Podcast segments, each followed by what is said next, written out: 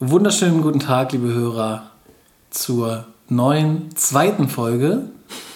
Denn wir haben eine Folge schon aufgenommen. Mir gegenüber sitzt aber derjenige, wo ich das, den ganzen Podcast, diese Folge über immer Schande, Schande, Schande rufen werde, wie bei Game of Thrones.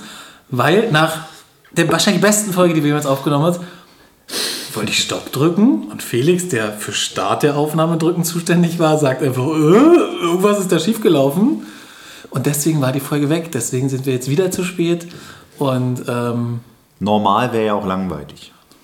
Es konnte bis heute nicht abschließend ermittelt werden, wer das Startdrücken unterlassen hat und wer nicht. Nur dazu mal, äh, ich war nicht der für das Startdrücken zuständige Part. Zitat. Ja, läuft. Ja, ja, läuft, auf jeden Fall. Also, wenn ihr Das irgendwann mal was Wichtiges der Felix wird, der kann doch nicht mal einen Knopf drücken, ja? Es war die geilste Folge aller Zeiten. Ja. Nach der ersten zensierten Folge, wo wir bei iTunes rausgeflogen sind, nun die zweitbeste Folge oder sogar die beste aller Zeiten. Und sie ist, sie, sie bleibt immer ein Teil von uns, aber nicht für unsere Hörer. Aber das ist ganz gut, weil wir können sofort einsteigen, können sagen, wir hatten in der Folge das, das, das und sind voll im Thema. Das heißt, die Leute sind gleich voll drin. Felix, was hast du für uns rausgesucht? Hertha schmeißt Preetz und Labadia raus. Ja. Legst du mir hier vor. Lege ich dir vor, hast du Ja. schon gewusst. Wusste ich sowieso. Gestern Abend ja das erste Mal die Verkündung in einem Live-Interview, wenn ich das richtig gehört habe, äh, wo gerade ein Fernsehinterview und dann wird dir da äh, mitgeteilt, dass du übrigens gekündigt bist. Eine sehr angenehme Situation und Wollte ich sehr heute taktvoll, Podcast auch machen. sehr taktvoll auch vom Moderator. Finde ich äh, ultra freundlich in einem Live-Interview zu sagen, du übrigens, du, du bist Ey, raus. Das geht doch danach, das, das Interview guckt doch dann jeder nochmal an. Für den Reporter war es geil. Also ich, äh, ja, sportlich völlig richtig und äh, wir wollen ja auch kein Fußball-Podcast sein. Äh, hör immer, ihr labert so viel über Fußball. Sch scheinbar wenig Fußballfans unter uns und Hertha-Fans erst recht nicht. Also lassen wir es sein. Sprechen wir lieber über Skandale. Hatten wir auch äh, bei der Aufnahme, die nicht geklappt hat. Deine Skandalkumpels da aus dem Fußballmilieu, wolltest du irgendwas erzählen? Ich habe, ähm, gut, dass wir nicht über Fußball sprechen wollten, ich habe gehört von einem ähm, Bundesligaspieler, ich kann leider den Namen nicht sagen, ähm, Aha. auch Internationalspieler, der gewechselt ist in die Bundesliga, der zu seinem Verein gesagt hat, ey, ich wohne jetzt erstmal in einer Suite in einem Hotel und der Verein sagt, Entschuldigung, so viel Millionen, du kriegst, zahlen wir einfach nicht. Und dann hat der Spieler, also da ist ja sowieso mal fraglich, warum der, wenn der sowieso schon Millionen verdient, sagt, ey, bezahl mir meine Suite. Das ist ja sowieso schon ein Charakterzug, den ich jetzt nicht so geil finde. Und der hat dann zu seinem Berater gesagt, ey, wenn du die nicht zahlst, suche ich mir einen neuen Berater. Und der zahlt der Berater jeden Monat diese teure Suite. da sieht man mal, was das teilweise für Menschen sind. Ja, und dann haben wir noch drüber gesprochen in der Lost-Folge, ähm, wie der Embolo von äh, Mönchengladbach eine Party gemacht hat, übers Dach geflüchtet ist, als dann das Ordnungsamt kam, ähm, in, ich glaube, seine Wohnung durchs Fenster rein und sich in der Badewanne versteckt hat. Und sie sind aber dann rein und haben gesagt, ey, hier ist nur eine Person, sie müssen der Flüchtige vom Dach gewesen sein. er hat alles abgestritten, er hat sogar mit dem Bürgermeister gesprochen, ey, ich spende noch was und so für die Stadt, tut mir riesig leid. Ähm, der Bürgermeister hat aber abgelehnt, was ich gut finde. Er hat aber trotzdem gespielt. Also Fußballer. Habe ich auch gesehen. Ey, Das, äh, nichts im Kopf, nur ein Bein. Das Zum erinnert Großteil. mich aber äh, übrigens gleicher Fall äh, die, an diesen Europapolitiker von vor ein paar Wochen, diesen rechten Politiker aus Ungarn, der immer über Schwule hetzt und dann auf so einer Gangbang-Party von Homosexuellen in Brüssel irgendwie gestellt wurde und auch aus dem Fenster sprang. Also ja, Der, der schustert auf die schlechtesten Leisten. Weil wie viele Leute ich schon kennengelernt habe in der Finanzbranche, die so tun, als ob sie wüssten, was ist. Und dann äh, haben sie, weiß ich nicht, äh, keinen keinen Cent irgendwie in der Tasche. Ganz Ja. krass. So, was hatten wir noch? Ich habe gesagt, ähm, dass ich öfter mal in der, ähm, Kleider spende in diesen komischen Containern und habe gesagt, es kommt mir irgendwie komisch vor, wenn da nicht Johannita draufsteht und du hast mich aufgeklärt. Erzähl, was hat's mit den Kleideraufstell, Kleider, wie heißt das eigentlich? Kleiderspendendingern. Ähm, Altkleidercontainer, Ja, würde ich sagen. Das ist, nee, ist, wir hatten, hatten darüber gesprochen, ähm, dass es ja ähm, zum einen eine relative Verschandlung fürs Stadtbild ist. Diese Kleidercontainer, wenn man mal darauf achtet, stehen überall, rosten vor sich hin, sind beschmiert, ziehen blaue Säcke an, ziehen Bauschutt an, weil das ist irgendwie immer so ein Magnet für Dreck. Und ähm, eigentlich denkt man ja, man tut etwas Gutes, wenn man da seine Altkleider reinwirft. Äh, Tatsache ist aber, dass hinter den meisten... Dass wenn ihr scheiß Klamotten habt, dass auch die Afrikaner keinen Bock haben auf Pimki und Primark. Ja, ihr tut nichts Gutes. Das geht ja dann zurück wieder in die Armutsländer, da wo es ursprünglich mal herkommt. Sagt, ey krass, hier hier ist ja noch mein eingelegter Finger drin. Nein, und die Sache ist, dass ähm, dahinter steckt eine Mafia, die es halt nicht für wohltätige Zwecke benutzt, sondern diese Stoffe verkauft, kiloweise oder Einzelstücke auf dem Zweitmarkt, also sehr gut organisiert und kaum zu haben. Und wir haben äh, darüber gesprochen, äh, dass eigentlich das Aufstellen dieser Altkleidercontainer juristisch eine Spitzfindigkeit ist, weil nämlich die meistens auf privatem Grund stehen aber zur Straße hin mit der Öffnung. Das heißt, wenn du einwirfst, stehst du auf der Straße, also auf öffentlichem Land und die Container stehen meistens am Supermarkt, auf Privatgrundstücken, aber eben nicht auf dem öffentlichen Straßenland. Und deshalb kann der Staat die nicht wegnehmen. Und es ist der juristische Streit seit vielen Jahren, ob es trotzdem eine Sondernutzung des Straßenraums ist, weil du zum Befüllen der Altkleidercontainer auf der Straße stehst. So, und anstatt dass man einfach diese Dinger abräumt und dieser äh, Mafia irgendwie den Hahn abdreht, streitet man sich darüber. Typisch Juristen und Politik. Wobei da der Eigentümer, in dem Fall, wo ich immer reinschmeiße, ist ein Parkplatz von einem Einzelhandels-Lebensmittelkonzern. Äh, der könnte ja auch sagen, ich finde es kacke, dass das Ding da steht. Interessiert ihn aber mitunter nicht. Oder er weiß nicht, er denkt, er tut was Gutes. Weil ich glaube, wie stellst du dir so den, den, den Inhaber von so einer Altkleider-Container-Sammlung, Mafia-Typ vor. Ich glaube, es ist ein Dicker mit so einem Goldarmband, ein bisschen Glatze, fährt so eine S-Klasse und sammelt halt immer die Klamotten ein. Perfekt beschrieben, das ist er. ich habe einmal gesehen, wie jemand das mit so einem großen LKW richtig abholt. Die fahren dann von Ort zu Ort und der wurde auch angesprochen vor Ort von einem Bürger irgendwie und ähm, der wusste halt von nichts. Also der dachte, glaube ich, auch, er tut was Legales, so ist es ja meistens, aber wusste überhaupt nicht, dass der da nicht stehen darf und dass auch diese Spenden, die er dann abliefert, nicht fürs Rote Kreuz sind oder die Johanniter oder die Malteser oder was auch immer, sondern dass das äh, in der Tat dann Menschen zugute kommt, die Böses wollen. Meinst du, dass der den abholt, nicht weiß, dass es alles Lug und Trug ist? Ja, das ist ja immer so die Frage, aber ich glaube, die machen sich vielleicht darüber keine Gedanken. Die kriegen von einem Arbeitgeber den Auftrag, diese Dinger zu entleeren. Und die meisten Leute, so wie du, wussten ja auch nicht, dass es da Unterschiede großartig gibt. Naja, ich wusste schon, wenn da drin steht, nur irgendwie hier Handynummer erreichbar, ähm, dass das schon ein bisschen komisch ist. Aber ich hatte jetzt auch keinen Bock, ja, einfach keinen Bock, auch zum nächsten zu fahren. Das heißt, man kann sich eigentlich nur auf Johanniter oder Malteser oder wie das heißt verlassen. Sobald da irgendeine Handynummer ist und nur irgendwas Komisches draufsteht und nicht Humana oder so, lieber Vorsicht, weil ähm, sonst, äh, ja. Man tut nichts Gutes. Wenn man seine Kleidung einfach nur loswerden will, kann man es trotzdem tun. Dann tut man unter anderem den, den, Leuten vom Südostbalkan irgendwie einen Gefallen. Ähm, aber das sind nicht deine Sorgen, nicht meine Sorgen. Deine größte Sorge, hast du mir erzählt am Mittwoch, ist, wie bekommt man eine schwarze American Express Richtig. Karte? Und äh, du hast dich äh, auf den Weg gemacht, hast recherchiert, hast uns äh, einen bunten Strauß an Informationen gesammelt. Und ich bin gespannt, äh, ob du jetzt zwischen Mittwoch und heute sogar noch weitere Informationen äh, erlangt hast, die du uns jetzt kundtun möchtest. Man braucht mindestens 400 Altkleidercontainer, die wöchentlich geleert werden. Ich will noch ganz kurz was dazu sagen, dass es ja also wirklich das, das Unmoralischste eigentlich so überhaupt ist, so ein Kleidercontainer, genauso wie Betteln. Und also ich habe mal einen gesehen, der hat gebettelt und hat so getan, als aber keine Beine. Und wir hatten es dann aufgestanden und wurde abgeholt von der S-Klasse. War mega krass. Ja. Gibt es auch umgekehrt Leute, die gesunde Beine haben, denen werden die Beine abgetrennt, damit sie dann ja, von ja. der Battle Mafia eingesetzt werden können ohne Beine. Überlegt ultra krank. Mega krass. Vor allem, dass ich, bis sich das amortisiert, ey. Aber gut. Genau, also zurück zu unserem reichen Talk. Wir haben auch über deine, ähm, deinen Plan, Pilot zu werden, gesprochen. Da können wir gleich weiter drüber reden. Und ich bringe heute Licht ins Dunkel zur schwarzen American Express Card. Der Karte überhaupt. Es gibt Lieder darüber Jeff Bezos hat einen Bill Gates, ähm, nur die Reichsten der Reichen. Offiziell, wenn man mal so ein bisschen googelt, heißt es immer ungefähr, ich glaube, 1,6 Millionen Haushaltseinkommen, 250.000 Dollar Jahresumsatz mit der Karte oder beziehungsweise mit einer American Express Karte. Du musst also dort Kunde sein und fünf Jahre mindestens Kunde sein. Und dann kann es sein, wenn du auch ein Haushaltsvermögen hast von, ich glaube, 16 Millionen, je nachdem, wie die es rausfinden wollen, weiß ich nicht, dass sie dir dann aus der Geschäftsführung, dann kriegst du einen Anruf von der Geschäftsführung von American Express, dass sie dir anbieten, möchten sie die schwarze American Express Card haben. Die Karte wenn du die im Club vorlegst, dann kommst du nicht in VIP, dann kannst du den Club auch kaufen. Wo man immer sagt, die hat kein Limit, da kannst du dir einen Ferrari mitkaufen, für eine Million sonst was machen. Und du hast ja auch erzählt, du kennst jemanden, der die hat und da war erstmal Ruhe im Raum, wenn der die hingelegt hat, ne? beim Hotel oder wo war das? Also Club-Einlass war immer alles kein Problem. Es war, glaube ich, die Karte seines Vaters logischerweise. Wir waren ja junge Leute, damals noch, als wir jung waren. Ja, immer ja, deshalb. Aber ähm, und da, ich wusste damals nicht, was das ist. Ich dachte halt früher immer so laienmäßig, okay, die goldene Karte, das wird die krasseste sein, die ist ja Gold, was soll da noch kommen? Dann gibt es ja noch die Platin, glaube Ja. ich sogar. Und dann kommt erst die Pechschwarze. Und die ist eigentlich die mit dem meisten Wert. Genauso ist es. Weil, wie gesagt, sich da, da ranken sich Mythen, man weiß nicht, wie man sie bekommen soll. Und ich habe mir als, also als, als, als ich möchte euch einen Mehrwert bringen hier in dem Podcast, mir äh, Gedanken gemacht, wie kommt man an die Karte? Und das ist tatsächlich so, ähm, dass es nicht ganz einfach ist. Ich habe jetzt aber relativ gute Infos. Ich habe noch keine Antwort, weil ich einem Key-Counter von American Express geschrieben habe.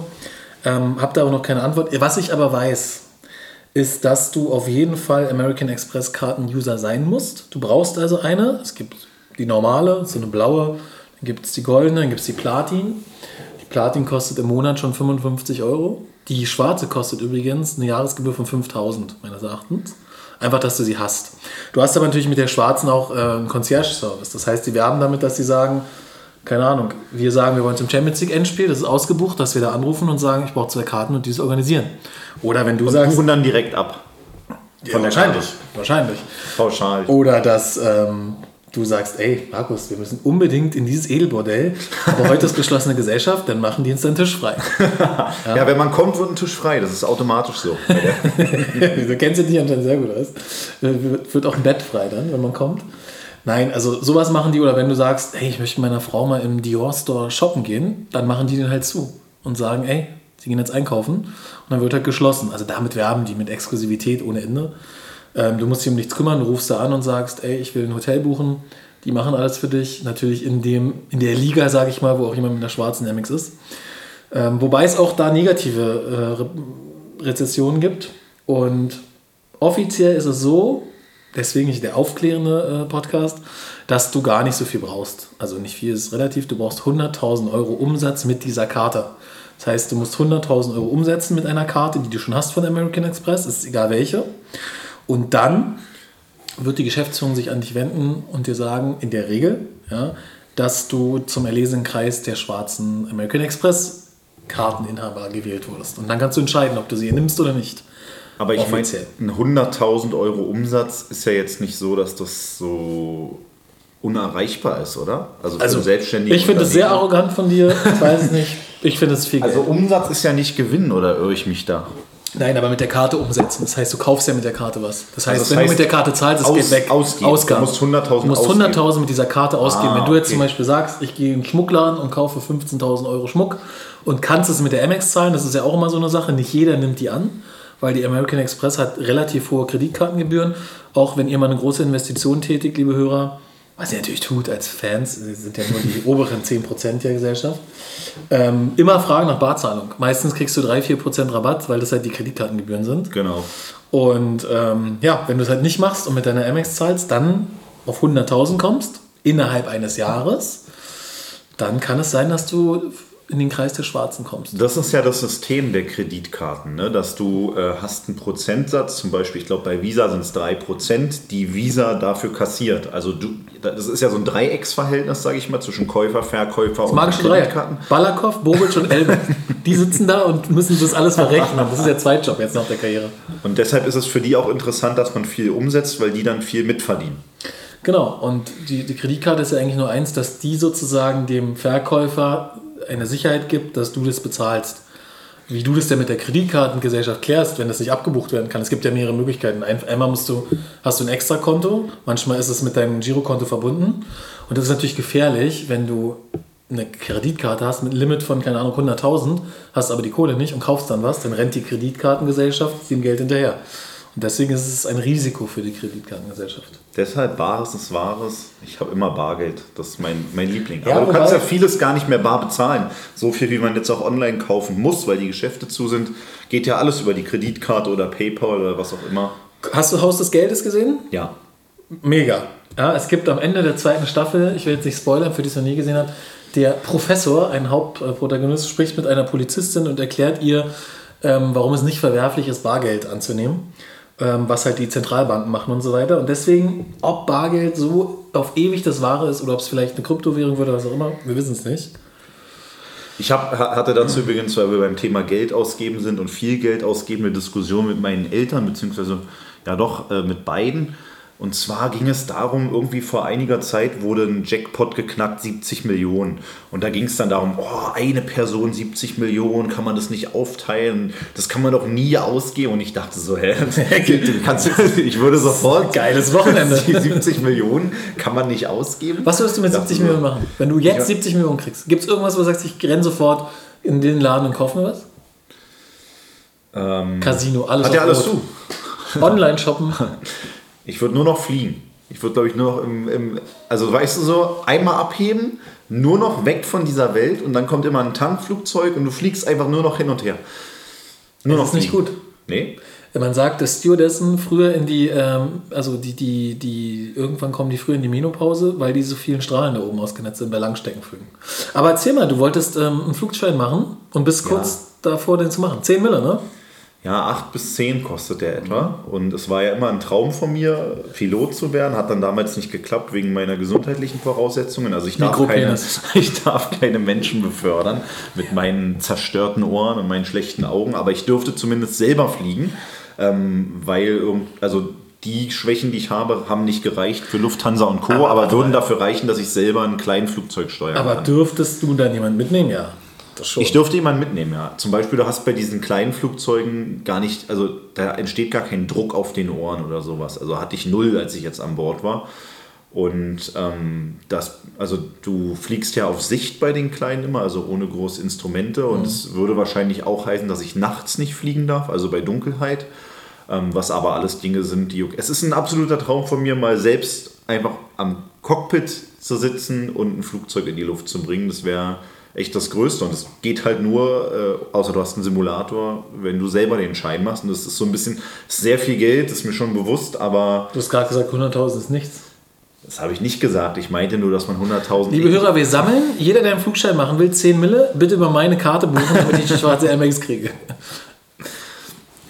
Nee, wir wollten ja auch nach Sylt mal fliegen. Richtiges ja, ich wollte, ich, ich wollte, dass du nach Sylt fliegst, aber jetzt, wie ich gerade höre, sobald es irgendwie dämmert, sobald irgendwas ist, ist es schwierig. Ich überlege aber, ob ich es vielleicht, wenn du das machen würdest, kann man das zu zweit machen? Bestimmt, ja. Also halt außer die Flugstunde, die wird man nicht zu zweit machen. Aber das Schlimme ist ja die ähm, Theorie. Du musst ja immer dazu diesen äh. Flugplatz, der nicht gerade um die Ecke ist und ähm, das irgendwie relativ happig. Also es sind ein paar Wochenenden, die man investieren muss. Aber es wäre ganz witzig eigentlich. Mein Vater hat den auch selber gemacht, den Flugschein. Und das war, glaube ich, auch Lernen, Lernen, auch so physikalische Dinge. Ne? Also was ist eine Strömungsrappe ist und so, boah. Ist wirklich übel. Mhm. Übel sind übrigens auch, ähm, das war auch Thema in unserer verlorenen Folge, die schlimmsten, also so nenne ich es, ich glaube, es waren die außergewöhnlichsten Namen 2020 in Berlin, die vergeben wurden. Und ich habe mir einfach jetzt mal die, äh, die, die, also die Klassiker sind sowieso mittlerweile Tyson, Brooklyn, Ocean, Soul, Sky. Das ist ja so, äh, gerade in Marzahn-Hellersdorf sehr. War ich Brooklyn, so heißt der, der, der von den Beckhams, glaube ich, der Sohn, finde ich schlecht. Und noch Ocean? Weiß ich nicht. Ocean. Ich finde aber besser Kalisi. Kalisi ist sowieso ein Knaller. Und noch besser Hodor. Kennst du Hodor? Mann, das ist der Fette, der Hodor schreit. So nennst du nicht deinen Sohn. Aber du kennst, ja, keine Ahnung, ich weiß ja nicht, wie der Sohn aussieht. Der aber, schreit doch eigentlich was ja. anderes, ne? Halt die Hold, hold the Door. The door. Ja. Und ich glaube, es geht darum, dass er in einem Schlüsselmoment von Game of Thrones halt die Tür halten muss äh, gegen diese komischen Viecher, die da ankommen. Ja. Und am Ende kriegt er nur noch das äh, aus seinem Körper. Und man fragt sich ja die ganze Zeit eigentlich in der Serie, warum sagt er das die ganze Zeit? Kann er nicht reden? Und dann kommt die große Auflösung. Und wenn Schön. du so deinen Sohn nennst, das ist dann schon der Olymp. Ich will, oh, nehmen. Auf keinen Fall. Du, hast ja, du, du, willst, willst, du willst auch deinen Sohn so typisch deutsch nennen, so Achim oder so. Was Achim, ja, Friedrich. Friedrich. Nach Friedrich, Friedrich Merz, deinem großen Vorbild. Nee, ist nicht mein großes Vorbild, aber ich finde Friedrich ist ein witziger Name. Friedrich Schönebeck, also. Ja, also äh? er könnte auch hier beim alten Fritz einer der Soldaten gewesen sein. Friedrich Schönebeck. Also ich heiße Felix Jörg. Mein Vater hieß, heißt Jörg Fred und mein Opa hieß Fred Max. Also es ist immer so, dass wir nehmen immer den väterlichen Namen mit als Zweitnamen. Also Friedrich Felix Also Schönberg. mein Sohn heißt mit Zweitnamen sowieso Felix. Das ist einfach eine Tradition in der Familie. Und Erstnamen, ja, müssen wir mal sehen. Friedrich. Oder ich mache so Felix Junior. Das, das machen doch auch nur irgendwie Väter mit einem krassen Ego-Komplex, oder? Die das habe ich auch mal gefragt. Ey. So, ey, einfach Junior hinter? Der Vater heißt Mark und der Sohn heißt dann Mark Junior. Und ich denke so, ey, Wobei ich an den Namen Junior oder Junior an sich finde ich ganz cool. Aber wenn der halt nur wie der Vater heißt und Junior, Der andere ist dann auch automatisch der Senior. Also willst du dann mit, mit, mit 35 oder 30, 25, wenn du ein Kind bekommst, gleich Senior heißen? Stimmt. Gibt es nicht von Donald Trump auch einen, der irgendwie Junior heißt? Donald Trump Junior gibt es den nicht? Ja. Na gut, Trump, gutes Thema übrigens. Ich, hab, ich weiß gar nicht, ob es auf deine Empfehlung war, diese US-Präsidenten-Doku gesehen. Nee. Und zwar, ähm, ich habe jetzt gerade mal ein bisschen ähm, Whisky eingeschüttet, dem Markus. Man hört, wie sprudelt. Ähm, und zwar gibt es da eine Doku über diesen, also mehr eigentlich hin, über die Leute hinter dem Präsidenten, also den Stabschef, ähm, der ja sehr mächtig ist, sogar mächtiger als der Vizepräsident eigentlich, weil er der unmittelbare Berater ist, alles vom Präsidenten abschirmt, nur das Wichtigste durchsteckt. Und bei Bush war es ja zum Beispiel so, als die Anschläge waren aufs World Trade Center, hat man den ja, man nimmt die ja eigentlich gar nicht wahr, man kennt die auch gar nicht. Das ist ja der Typ, der dann reinkommt in dieser Schulklasse und ihm flüstert, wir werden angegriffen und so Und weiter. Bush erstmal das IN-Geschichte zu Ende liest. Genau, und Bush sieben Minuten, sieben Minuten noch ein bisschen weiter liest. Ähm, am Anfang hieß es aber auch, es sei eine, eine, eine kleine Maschine gewesen. Also so, man dachte, es wäre ein Und. Felix, der einfach gesagt hat, und Dämmerung, hat nicht gesehen. Und ähm, Felix Junior ist wieder durchgedreht. da haben sie halt auch gezeigt, was ich interessant fand, weil ja gerade die Amtsübergabe von Trump war, dass ja oben auf dem Kapitol diesmal nicht stattgefunden, weil Trump einfach einen polnischen gemacht hat, äh, diese Übergabe stattfindet. In dem Moment ja auch dann unter dem Kapitol, also unter der Szenerie im unteren Geschoss, die beiden Stabschefs auch die Übergabe machen, was dann so diese ganzen Zahlencodes und Koffer und Infos und so anbelangt. Ähm, und ich habe mich eigentlich gefragt, wie das diesmal dann passiert ist, weil Trump war nicht da, der Stabschef dann wahrscheinlich auch nicht.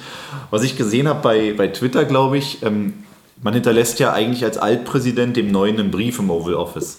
Ja, oder man spült nicht in der Toilette. Und ich habe hab einen Brief gesehen, da stand einfach nur, also mit dieser fetten Trump-Unterschrift, da stand einfach nur, Joe, du weißt, ich habe gewonnen. Ich kann aber Licht ins Dunkel bringen, wie die Übernahme, Übergabe dieser Codes von den, zum Beispiel sind ja die Nuklearwaffencodes drin. Übergabe des Codes. Genau. Des Codes. Übergabe des Codes. Two Girls, One Cup, einfach mal googeln. Ähm, und dort ist es so, also die Atomcodes werden dem Präsidenten wohl immer hinterhergetragen in einen riesigen Aktenkoffer, der irgendwie 50 Kilo wiegt, wird der Football genannt, da sind die immer die Codes drin. Es hat immer eine Codeprobe von jedem dabei. ja? Und ähm, da Trump diesmal nicht bei der Übergabe da war, wurde es halt zwei, zwei von diesen Football-Taschen gemacht. Und in dem Moment, wo der Joe Biden Präsident wurde, wurde der andere abgeschaltet und der neue wurde sozusagen aktiviert. Und der Vize hat wohl auch immer so ein Ding. Das heißt, wenn der mal durchdreht, Es ist aber auch schon sehr asozial, dass der da nicht erschienen ist. Ne? Also ich finde es wirklich, also ist super Das wäre so, das, das wäre noch mal so richtig. Also das hätte man von ihm nicht erwartet. Doch, Mir war eigentlich doch. klar. Nee, ich meine, dass er kommt. Also dass er nicht kommt, das habe ich erwartet. Aber man hätte jetzt nicht erwartet, Nee, das dass er sagt, komm. Hätte ich gesagt, komm, wir gehen da hin. Wir, wir zeigen noch mal ein, ein Gesicht irgendwie. Aber dann würde er seine Trump-Fans wahrscheinlich vom Kopf stoßen, weil so hat er ja immer dieses ähm, Thema offen, es war Betrug, wir kommen nochmal wieder, egal wie. Es wird ja diskutiert, ob er Nachrichtensender macht, ob er sowas wie Twitter neu auferlegt. Ähm, aber also es wird echt spannend, weil es wenden sich ja jetzt riesen Partner ab, die, was natürlich auch lächerlich ist, als als er Präsident war, alle mit ihm ja. zusammengearbeitet. Jetzt sagt auch eine deutsche Bank, nee, mit Trump wollen wir nichts zu tun haben. Und ich hatte es in der verlo- verlorenen Folge auch erzählt, Trump hat ja in New York logischerweise relativ viele Immobilien, äh, kommt ja daher und ähm, er hat zwei Eisbahnen und ein Karussell in Central Park und die haben auch gesagt, sie beenden die Zusammenarbeit, wo ich noch gesagt habe, ja toll, das juckt den doch null, aber der verdient einfach mit diesen zwei Eisbahnen und einem Karussell im Jahr 16 Millionen Dollar. Also der hat eine schwarze Amex auf jeden Fall. äh, Definitiv. Ähm, Hat, hat er auch sind vom, ja die E- vom 16. Ego her bra- braucht er die auch. Aber Felix, wir müssen ins Eisbahngeschäft. Aber ich bin gespannt, äh, Melania, ob sie jetzt den nächsten Fisch macht und weg ist. Ja, ich denke nicht. Warum nicht? Weiß ich nicht. Wo soll die hin? Also wer will die auch haben? ach, die findet schon jemanden, aber die hat einfach keinen Bock mehr auf den alten. Gut, die wird wahrscheinlich auch so ein Leben führen, der macht seins, ich mach meins. Denke ich auch. Aber Die jetzt hat ihn ja noch, sich entscheiden, noch, genau, wo er noch gewunken hat, sie sind zusammen auf ein Flugzeug gestiegen, dann war er nochmal Presse, hat er gewunken, ist sie einfach weitergelaufen. Kein Bock mehr auf den Typen, glaube ich. So krass. Mal gucken. Was wir auch noch hatten in der letzten Folge, Felix, ich habe gehört, wie die Zalando-Werbung entstanden ist, die jeder äh, kennt mit dem Schrei. Ja. Ich weiß nicht, ob es ein Gerücht ist, wurde mir so zugetragen, kann, würde aber irgendwie passen. Manchmal entstehen so eine guten Sachen. Es gibt ja manchmal Werbeagenturen, die sich da hinsetzen. Haben wir auch das Thema Jung von Matt, die Werbeagentur überhaupt, die zum Beispiel für Edeka, kennst du auch diesen, du bist ein supergeiler Typ oder du bist supergeil, Kollege und bla. Die haben die Werbung gemacht, die haben auch diese Eis.de Werbung gemacht, kennst du dieses Lied, es rappelt im Karton. Und die haben, das glaube ich in Österreich das Wort 2020 geworden, eine so Abstandsregelung, die Größeneinheit Babyelefant. Das ist in Österreich ganz groß. Ich weiß nicht warum. Das haben die entwickelt. Und diese ähm, Jung von Matt haben zum Beispiel auch ein Wohnzimmer erstellt, was das Wohnzimmer der Deutschen repräsentiert. Also wie der Mehrteil der, Durchschnittsdeutsche. der Durchschnittsdeutschen. Genau. Wenn ihr es anguckst, googelt mal Jung von Matt Wohnzimmer. Es sieht aus wie Roller- oder Pokodomene-Einrichtung. ähm, da steht natürlich ein Billigregal drin, logisch. Meister kauft Regal, hatten wir schon mal. Und dann schauen die sich ihre Werbesachen, was sie haben, in diesem Wohnzimmer an, um zu gucken, wie sie Aber auf so einem alten Röhrenfernseher dann. Ey, guckt euch dieses Wohnzimmer an. Und nochmal, wenn ihr auch so ein Wohnzimmer habt, sagt, krass, ja genau mein Wohnzimmer, dann vergesst, Schaltet ab. dann vergesst die schwarze MX und Und, und schaltet ab. schaltet einfach ab. Ja? Wir wollen nicht mehr mit euch reden. Also es sieht dann nicht aus wie hier. Also Nee. hier ist ja jetzt auch keine Edel. Da sind noch mehr. Engel und so. Da. Das ist wirklich ganz crazy. Und so Ähm, auch Gartenzwerge oder sowas. Wohnzimmer? Wie sieht denn ein typisches deutsches Wohnzimmer aus? Mann, so eine Pressspan, eine Pressspan äh, Schrankwand mit so ein bisschen Lack dran, ein billiges Sideboard, ein paar Engel, ein paar Sterne und äh, halt eine Billo-Couch. In Grau. Grau ist die Farbe wohl. Aber so eine Pluster-Couch, ein richtig so eine Kuschel. Google es einfach. Jungformat äh, Wohnzimmer. Jedenfalls Grauer ähm, Teppich. haben die nicht die Zalando-Werbung gemacht. Sondern die Zalando-Werbung ist so entstanden, dass sie überlegt haben, was haben wir für einen Slogan. Dann hat sich wohl eine Dame den C extrem gestoßen und hat aufgeschrien. Und dann war genau dieser Moment, wo sie sagen, ja, was machen wir denn? Was können wir für eine Werbung machen? Das Zalando-Paket kommt und dann schreit die. Und dadurch haben die gesagt, Hammer, so machen wir. Das kennt ja jeder, die Werbung. Und ähm, dadurch hat halt durch diese Werbekampagne Zalando ein riesen, riesen Gesicht bekommen, wurde bekannt und haben dadurch auch mehr Männer erreicht. Weil das Problem ist, wenn Frauen was bestellen, schicken die, ich glaube, sech- zwischen 60 und 80 Prozent der Pakete zurück. Und das ist für ein Unternehmen die Hölle, weil die Ja, zahlen ja den Versand. Das ist ja mit eingepreist. Ja? Du kannst ja immer sagen, okay, mache ich ein Produkt und berechne Versand, dann wirst du weniger verkaufen, als wenn du es einfach teurer machst und sagst Versand kostenfrei. Und Zalando hat da echt Probleme gehabt. Die deutlich, deutlich rote Zahlen geschrieben auch und haben gesagt, ey, die haben zu viel Rückschicken. Aber wenn dann die Männer auf einmal da waren und gesagt haben, ey, geil, was ist das für eine Seite? Die schreien da rum, ich guck mal, ah, die haben auch Männersachen. Oder die schreien Frau, die Frau gesagt hat, kauf mal da, wie ist ein Mann? Weißt du selber, dann die rumschreien, fühlt man sich gleich wie zu Hause. ja, genau. Dann sagt man, da muss ich auch bestellen. Und dann guckt man halt als Mann und sagt, ja, passt, ja, geht. Oh, zurückschicken, oh nee, gar keinen Bock, ja, geht schon irgendwie. Und dadurch sind sie auf den grünen Zweig gekommen. Jetzt ist Zalando eine mega Marke. Wobei Zalando ja an, von Anfang an diese Unternehmensstrategie hatte, erstmal krass in den Verlust Ja. zu gehen ne, und dann später irgendwie auf gut Glück noch in den Gewinn zu kommen, weil sie halt diese Preise und diesen Service angeboten haben aus dem Nichts. Ja, da stecken ja auch kluge Köpfe, die Investoren, diese Brüder da, das ist schon klar. Aber trotzdem war, glaube ich, der Break-Even auch dann, dass sie diese, diese Männer wieder für sich entdeckt haben. Ja. So wie du. Ähm, aber halt als, als, als äh, Käuferschicht. Darüber haben wir noch gesprochen. Wir haben auch über die Bild-Doku gesprochen, die ich auf deine Empfehlung hin an einem Tag durchgeguckt habe. Ich glaube, sechs Folgen sind es. Ja. Und äh, wir müssen da ein Praktikum machen. Ey, gerne. Also der, der, Das ist krass, dass der du durch. Ich habe jetzt wirklich Haus des Geldes, oder wie ich sage, Haus des Geldes, habe ich äh, durchgesuchtet. Aber Jetzt erst, ja, okay. Also die Bild-Doku hat mich, äh, also Bild ist ja bekannt für seinen Qualitätsjournalismus und ähm, ich kenne auch einige Leute, die bei Axel Springer arbeiten und ich mag alle auch wirklich sehr. Ähm, und die passen da genau rein. Also in diese Szene, ich hatte ja keine Vorstellung, wie es da abgeht. Also eigentlich nur Kettenraucher, irgendwie geilen die sich dann an den Geschichten auf und aber die haben halt auch wirklich Einfluss. Also die, die haben die Kontakte zu Leuten, die sitzen dann da mit dem Außenminister in diesem Büro, rauchen eine, und irgendwelche Leute, irgendwelche Botschafter und andere Minister kommen in dieses Haus. Die gehen nicht Ja. zu den Leuten, sondern die kommen da. Äh, Sebastian Kurz, den trifft er auch in Wien, dann sind die da ganz cool. Dann sagt er ihm die ganze Zeit, das fand ich ja das Allergeilste. Er sagt, ja, das nehmen Sie aber bitte nicht als Überschrift und eine Sekunde später zeigen Sie, wie die Überschrift ist, war genau das. Er sagt, ja, da scheißen wir einfach drauf. Das ist so typisch Bild, ne? Aber wir müssen dann, also das wie genau unser Ding. Ey, wir würden da richtig aufblühen, glaube ich. Ja, ich habe Das müssen wir mal machen. Ich habe die schon Woche- connected, die drei, entscheidenden Leute. Übrigens, wo man die auch connecten kann. Ich weiß nicht, Felix.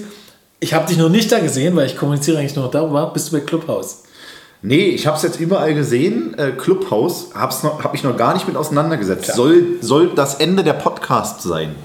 Ja. Ey, Wir müssen also Clubhouse jetzt machen. Wir, äh, immer da kommen wir mal nur auf. Einladung rein. Ja, dann müssen wir da rein. Ich bin, da, ich, ich bin da drin. Ja? Ja. Und deswegen komme ich nämlich drauf. Ich war in einem Raum mit Julian Reichelt, Chefredakteur der Bild, und noch zwei, drei anderen von der Bild und fünf, sechs Zuhörern. Ich hätte einfach damit quatschen können. Mega krass. Also jetzt ist ja nicht mehr ganz so elitär, weil es schon viele haben, auch ich, aber Lad viele halt auch nicht so wie du. Wir müssen dem Julian Reichelt schreiben, dass wir ein Praktikum machen wollen. Was meinst du, wie viele Anfragen der kriegt? Ja, wir haben aber eine Geschichte zu erzählen. Wir sind keine Nobodies. Wie hast du eine Geschichte an mir zu erzählen? Wir haben keine Wir Geschichte. sagen, ey, Doch, die, die Jobmesse. Und nochmal, sag ich, Die Jobmesse. die scheiß Jobmesse. Die Jobmesse, die ist überall. Das ist eine Firma, die sitzt in Dresden. Die soll fertig gemacht werden, weil die sagen einfach, wir behalten ihr Geld, weil sie nicht erschienen sind. Die haben mir tausend Mails geschrieben, verschieben, verschieben, verschieben. Können sie da, bitte melden sie sich. Ich habe gesagt, kann ich nicht. Und dann haben die einfach gesagt, ja, hat stattgefunden, sie hätten da sein müssen. Ich kriege mein Geld nicht zurück. Jobmesse, da müssen wir der Bild, über die Bild die Jobmesse fertig machen. Brief liegt schon beim Anwalt.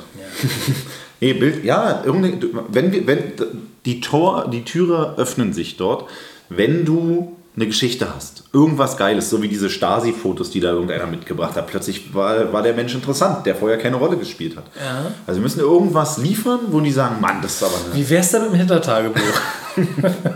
Warte mal, ich guck mal jeden in meiner Privatbibliothek.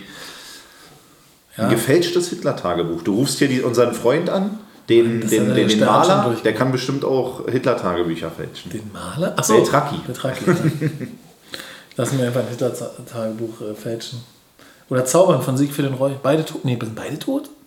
Keine Ahnung. Siegfried ist gestorben jetzt. Wer soll das sein? Du kennst Siegfried und Roy. Klar kennst du die. Die Magier mit den weißen Tigern. Ah, na klar. Diese klar. weltweit Sind bekannten viele. Magier. Kennst du Larry King? Der ja. der ist gestorben. gestern gestorben, Gestern gestorben. Ja. Ganz schlimm. Das ist ein News, die können wir mal in die Bild geben. Vielleicht stellen die uns hinein. Wir müssen dahin. Was haben wir noch, Felix? Ich habe noch. rauchen. Was, was haben wir noch? Ich habe noch äh, letztens in der Gruppe gesehen, es gibt, ähm, es gibt eine Community Fuck for Forest. Und ähm, da geht es darum, den Wald zu schützen, indem man einfach Geschlechtsverkehr hat. Fuck for Forest. Und bist du schon Teil der was. Community? Ah, der ganze Regenwald geschützt. Anderes Thema hatten wir auch noch, ist mir gerade eingefallen. Ähm, das Thema, ob man wegen einer Nichtbereitschaft zur Impfung gegen Corona gekündigt werden kann. Ja, was ja passiert teilweise draußen. Habe gesehen, gibt die ersten Kündigungen in einem Pflegedienst, weil Leute sagen, sie wollen nicht geimpft werden. Dabei ist ja jetzt eigentlich gar nicht die Frage, weil Impfstoff ist doch eh nicht da, oder? Da ist jetzt irgendwas passiert in Indien, wo der Impfstoff übrigens herkommt, sehr vertrauenswürdig, wenn der genauso gut hergestellt wird wie unsere Klamotten. Ähm, da wird jetzt nur 60 Prozent des eigentlich Vereinbarten geliefert im ersten Quartal. Also bis wir mal dran sind, ist die Pandemie hoffentlich vorbei, oder? Ich habe mit, ähm, mit. Nachbarschaft von mir, nein, und das, das sind alte, gebrechliche Leute. Also alt meine ich wirklich sehr, sehr alt und auch sehr, sehr krank. Also sehr angestrengt, ich glaube, er hat Krebs. Und die haben was Interessantes gesagt. Sie sagen, sie sind total dagegen, dass, weil sie sind jetzt irgendwie die siebte, äh, die siebte Klasse, die rankommt zum Impfen, was relativ hoch ist. Ähm, und sie sagen, naja, eigentlich macht das keinen Sinn. Sie wären eigentlich eher dafür, dass die Alten nicht geimpft werden, sondern die ganzen Jungen. Weil das sind die, die draußen sind, die sich untereinander anstecken, die das Virus weitergeben. Sie, Sie als alte Menschen bleiben eh gerade nur zu Hause, weil sie Angst haben, sehen eh keinen. Es bringt nichts, wenn es geimpft wird. Und sie sind der Meinung, es würde viel, viel schneller gehen, wenn man Leute impft, die viel, viel jünger sind, die draußen in Kontakt sind. Ähm, weil dann die Pandemie viel schneller eingedämmt wird, als wenn man die Leute impft, die eh zu Hause in Quarantäne sind. Und da muss ich sagen, die Idee an sich war gar nicht so blöd. So sieht es halt Sehe mal ich ganz älteres Pärchen. genauso. Ähm, ich habe mit meiner Mutter gesprochen, die ja äh, im Krankenhaus arbeitet, wie du weißt, und die ähm, mich auch gefragt hat, Felix, ganz ehrlich, warum muss ein 104-Jähriger noch geimpft werden? ernste Frage. Also die liebt Menschen und die tut alles für ihren Job, aber sie fragt sich dann auch, jemand, der 104 Jahre alt ist, der kann auch an der Grippe sterben, der, der stirbt dann halt an Corona. Dann habe ich ihr halt gesagt, moralisch, juristisch, Ethikrat und so weiter, alles ganz schwierig, aber ich kenne auch viele Alte, die sagen, ich will gar nicht geimpft werden, weil wenn es mich dahin rafft, ich habe mein Leben gelebt, wenn ich jetzt krank werde, dann könnte es sein, dass ich sterbe mit 108 Jahren. Vor allem, es kann doch nicht jeder geimpft werden, wenn er nämlich schon angeschlagen ist, weil es sind ja trotzdem eine Form von Viren in dem Körper. Das kann ja auch auslösen, dass der dadurch stirbt. Also es ist, weiß nicht. Ich habe eine krasse Geschichte von meiner Mutter erzählt, die muss ich auch mal äh, gehört die sie live erlebt hat, die muss ich auch mal hier erzählen, aber nicht heute. Warum weil, nicht? Weil wir so gut drauf sind. Das ist eine Negativgeschichte. Ja, na, erzähl mal. Auf und ab hier. Meine Mutter ist ja äh, fast 60 Jahre alt und ist seit 42 Jahren in ihrem Beruf, also schon immer Krankenschwester und da auch Überzeugungstäterin und sie war irgendwie letztens äh, in, in einem Notfall, wo der komplette OP-Saal unter Blut war, also nicht unter Wasser, sondern wirklich Blut. Die haben 18 Blutkonserven gegeben. Eine Konserve hat 400 Milliliter Blut. Und ähm, da, da, also nur, das ist ja nicht deren täglich Brot, aber der Patient ist am Ende verstorben. Der, der Doktor, hat sie mir erzählt, hat mit beiden Fäusten irgendwie in den Bauchraum reingedrückt und versucht, diesen Menschen am Leben zu halten. Und ähm, da ist mir erstmal wieder auch bewusst geworden, weil es ist ja meine Mutter, ich habe so eine Geschichte natürlich schon hin und wieder mal gehört, was diese Leute eigentlich leisten. Wollte ich nur noch mal sagen, das ist vielleicht nicht so das täglich Brot, aber unter was für Umständen, also sie meinte, sie kam in den OP-Saal rein, schon als nachbeorderte äh, Pflegekraft und meinte, sie ist ja so Angiologin, das heißt, sie geht mit so einem ganz dünnen Draht, gehen die da irgendwie, die keine Ahnung, Adern entlang, kennen die Fachbegriffe nicht und können halt von innen Blutungen stoppen mit, mit so einem Stand, den man einsetzt. Also eine sehr, früher ist man gestorben einfach, heute kannst du es mit so einem Stand flicken. Mhm. Und äh, dachte mir so, ey, was für eine krasse Geschichte irgendwie. Das ging acht Stunden, eine Blutkonserve und das Blut spritzte nur so raus mit bei der. Aber was ist dem passiert? Da, äh, was hatte der denn? Unfall? Nee, der hatte ich will jetzt nichts Falsches sagen. Ich glaube, was, sagt übrigens, was sagt übrigens ein Unfallchirurg immer auf Arbeit? Echt nur Opfer hier auf Arbeit. ich glaube, er hatte einen, irgendeinen Riss bei, an irgendeinem Organ oder irgendwie eine Entzündung, die dann immer schlimmer wurde. Die musste dann operativ behandelt werden und die, die, die, die Naht ist immer wieder aufgegangen. Und ich dachte so, ey, es hat sich angehört wie im Film. So, ich finde, im Fernsehen, da übertreiben sie ja eigentlich immer so ein bisschen. Es soll ja alles noch dramatischer. Aber wenn irgendwie du so diese Situation vor Augen, der Boden schwimmt im Blut, der Mensch liegt da offen wie so ein geschlachtetes Tier. 14 Leute versuchen den irgendwie zu retten und am Ende schaffst du es dann nicht. Hat mich halt einfach nur so betroffen, weil ich so dachte, wie gehst du dann eigentlich nach Hause? Also, der war 40 Jahre alt, hatte Kinder, Familie, alles und aus nichts, also der hatte irgendwie eine Entzündung, das musste operiert werden und da haben sie dann irgendwie, das wurde einfach nicht besser. Und da dachte ich mir so, ey, die ist auf jeden Fall aus einer OP-Saal, so wie wenn wir einkaufen gehen. Die Maske, oh Mann, und da so, scheiße. Also meine, Aber das musst du, das musst du, das kannst du ja nicht mit nach Hause nehmen, das musst du lernen. Nee, es, also da gibt es noch viel krassere Geschichten mit Leuten, die mit, mit einem Beil ihre ganze Familie gemeuchelt haben und dann hat, hat er sich die Hand abgeschlagen und der war dann auch bei meiner Mutter in der Notaufnahme. Dann sagst du auch erstmal, oh krass, was ist denn hier los? Und dann kommen die anderen hinterher, die halt noch schlimmer aussehen. Oder ja, 47 jetzt, Messerstiche. ich jetzt retten, also. der Penner. Schon krass, also. Das war ja mal bei der, ähm, boah, das wird jetzt echt eine liebe Folge. Ich war ja mal bei der Agentur für Arbeit und da hat sich jemand arbeitslos Bist gemeldet. Du nicht jede Woche? ja, aber nur um Sozialleistungen irgendwie noch zu erschleichen. für die MX in genau. Schwarz. Ähm, zählt auch Hartz IV, 100.000 Hartz IV Man kann nämlich sieben Partnerkarten bei der MX haben. ähm, und da war einer, du hast dann immer halt Entlassung, Arbeitslosmeldung nach Knastentlassung. Und früher, es geht jetzt alles datenschutzrechtlich nicht, nicht mehr, aber stand dann halt auch irgendwas drin, keine Ahnung. So 3Y war halt so Sektgläser, wenn jemand Alkoholiker war, ist da 3Y vorher drin gehabt. so, egal. Und ähm, ich wusste halt, dass der wegen Kindesmissbrauch gesessen hat. Und alles gekürzt. Das war ein Typ, der sah super, also super so schwach aus. War so ein ganz, so bestimmt so 50, dicklich, ganz schüchtern, kam mit seiner Mutter. Die Mutter war auch ein ganz altgebrechliches äh, Frauchen, graue Haare und ja, möchte ich arbeitslos melden. Er war super höflich, hat mir die Hand gegeben. Also es war vor Corona logischerweise, das ein paar Jahre her. Ähm, und boah, das war super schwer, dem überhaupt die Hand zu geben. Und ich habe ihn danach auch sofort gewaschen und mit dem eine Arbeitslosmeldung aufzunehmen, weil wir sind ja im Rechtsstaat und er hat ja auch ein, ein Recht darauf, sich arbeitslos zu melden. Aber ich habe den angenommen, weil das viele Kolleginnen auch nicht machen konnten. Und es war moralisch schon echt heftig, weil du dir halt echt die Frage stellst, ey, du weißt nicht, also du weißt schon, was er gemacht hat, zum Glück nicht genau was. Und du musst diesen Menschen jetzt irgendwie helfen. Ja, auf der einen Seite saß da so ein Häufchen Elend, der hat bestimmt einen Knast auf Scheiße erlebt, aber der hat halt auch richtig Scheiße gemacht. Und du musst, es war super schwer, sowas, ja. Genauso ist ja bei deiner Mutter auch. Wenn die dann sieht, ey, ich muss hier jemanden, der vielleicht seine Familie gekillt hat, jetzt noch irgendwie selber retten. Eklig. Eklig. Naja. So. So, jetzt die Stimme recht, nochmal Stimmung schön ist am runter. Boden. So, jetzt wir- jetzt aber ist egal, ja. Und müssen wir auch mal drüber reden. Und Jetzt- jetzt wenn ihr sagt, scheiße, mobbt uns nicht. neun, neun von zehn Kindern finden Mobbing, übrigens witzig. Hast du was? Weil jetzt haben wir, ich überwache das ja heute hier, ähm, notarmäßig, haben schon 40 Minuten. Wir sind eigentlich gut in der Zeit. 40 Minuten ist perfekt. Ja. Reicht oder hast du noch was auf Lager, wo sich unsere Leute freuen können? Die Hörerschaft. Macht mal Werbung für uns. Schickt Bild, schickt allen, ey, hier gibt es einen geilen Podcast. Also Macht mal wir machen es so, du besorgst uns zwei schwarze MX und ich besorge uns zwei Praktikumsplätze bei der Bild. Mal gucken, was schneller geht. Wobei, wenn wir bei der Bild erstmal durchgestartet haben, dann haben wir die MX ja sowieso nach Da einem verdienst du nichts. Da verdienst du nichts. Glaub Das ich ist- nicht, oder? Mann, du, da gibt es doch so einen Polizeireporter, da siehst du aus so einen Weltverbesserer, der verdient doch kein Geld. Den geht es doch nur darum. Den kenn ich übrigens. Ist auch das, ja, aber ey, das ist so ein unsympathischer Typ und vor allem. Findest du? Ja. Der Glatzkopf. ja. Ey, vor allem auch. Ein Polizeireporter. Mann, aber Polizeiarbeit, dann wird da berichtet, wie die da fünf Stunden auf der Lauer liegen im Gebüsch nach irgendwelchen Spray und dann gehen sie nach Hause. Ey, habt ihr nichts andere Sachen zu tun? Sorry. Ey, wirklich. Aber gut, muss auch gehen. Aber es ist bestimmt unterhaltsam für Bild zu arbeiten.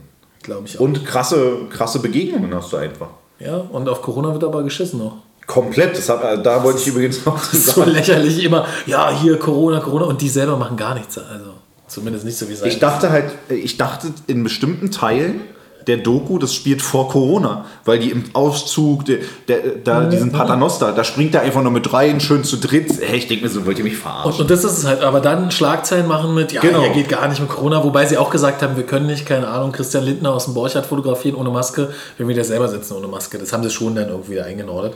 Es sind dann auch nur Menschen und du merkst halt, das ist alles, was da gelesen wird, ist halt wirklich nur Sicht dieser Menschen.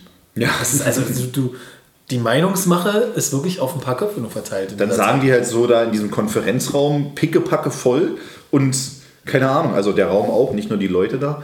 Und die sitzen so eng beieinander und sagen so, naja, das sind jetzt aber keine 1,50 und so, hehehe. Ich denke mir so, ey, krass. Das ist krass, ja. Das Super Spreader Julian Reichelt. na, wenn da einer Corona hat, dann hat es da wahrscheinlich jeder bei dem Umgang damit. Ja. Da hat auch keiner Masken irgendwie auf. Gut, im Sommer war es auch nicht so krass äh, mit den Zahlen und so, aber hat mich jetzt schon ein bisschen gestört, muss ich sagen. Wenn wir unser Praktikum haben, werden wir das im Qualitätsmanagement Machen wir. ansprechen. Okay, dann haben wir es für heute, würde ich sagen. Ähm, Entschuldigung für die Verspätung, aber ihr habt jetzt einen schönen Sonntag damit und ähm, Genau, da schönen Start. entschuldigt sich der Täter genau richtig bei euch. Diesmal habe ich aber alles ordnungsgemäß eingestellt. Das läuft hier perfekt. Das Schöne ist, sei es aufgenommen, dass ich das war. Ähm, von daher, also wenn ihr mal eine Glühbirne wechseln wollt, auf keinen Fall Felix fragen, weil sonst bricht das ganze Haus zusammen. ähm, wir wünschen euch eine schöne Woche und bleibt sauber.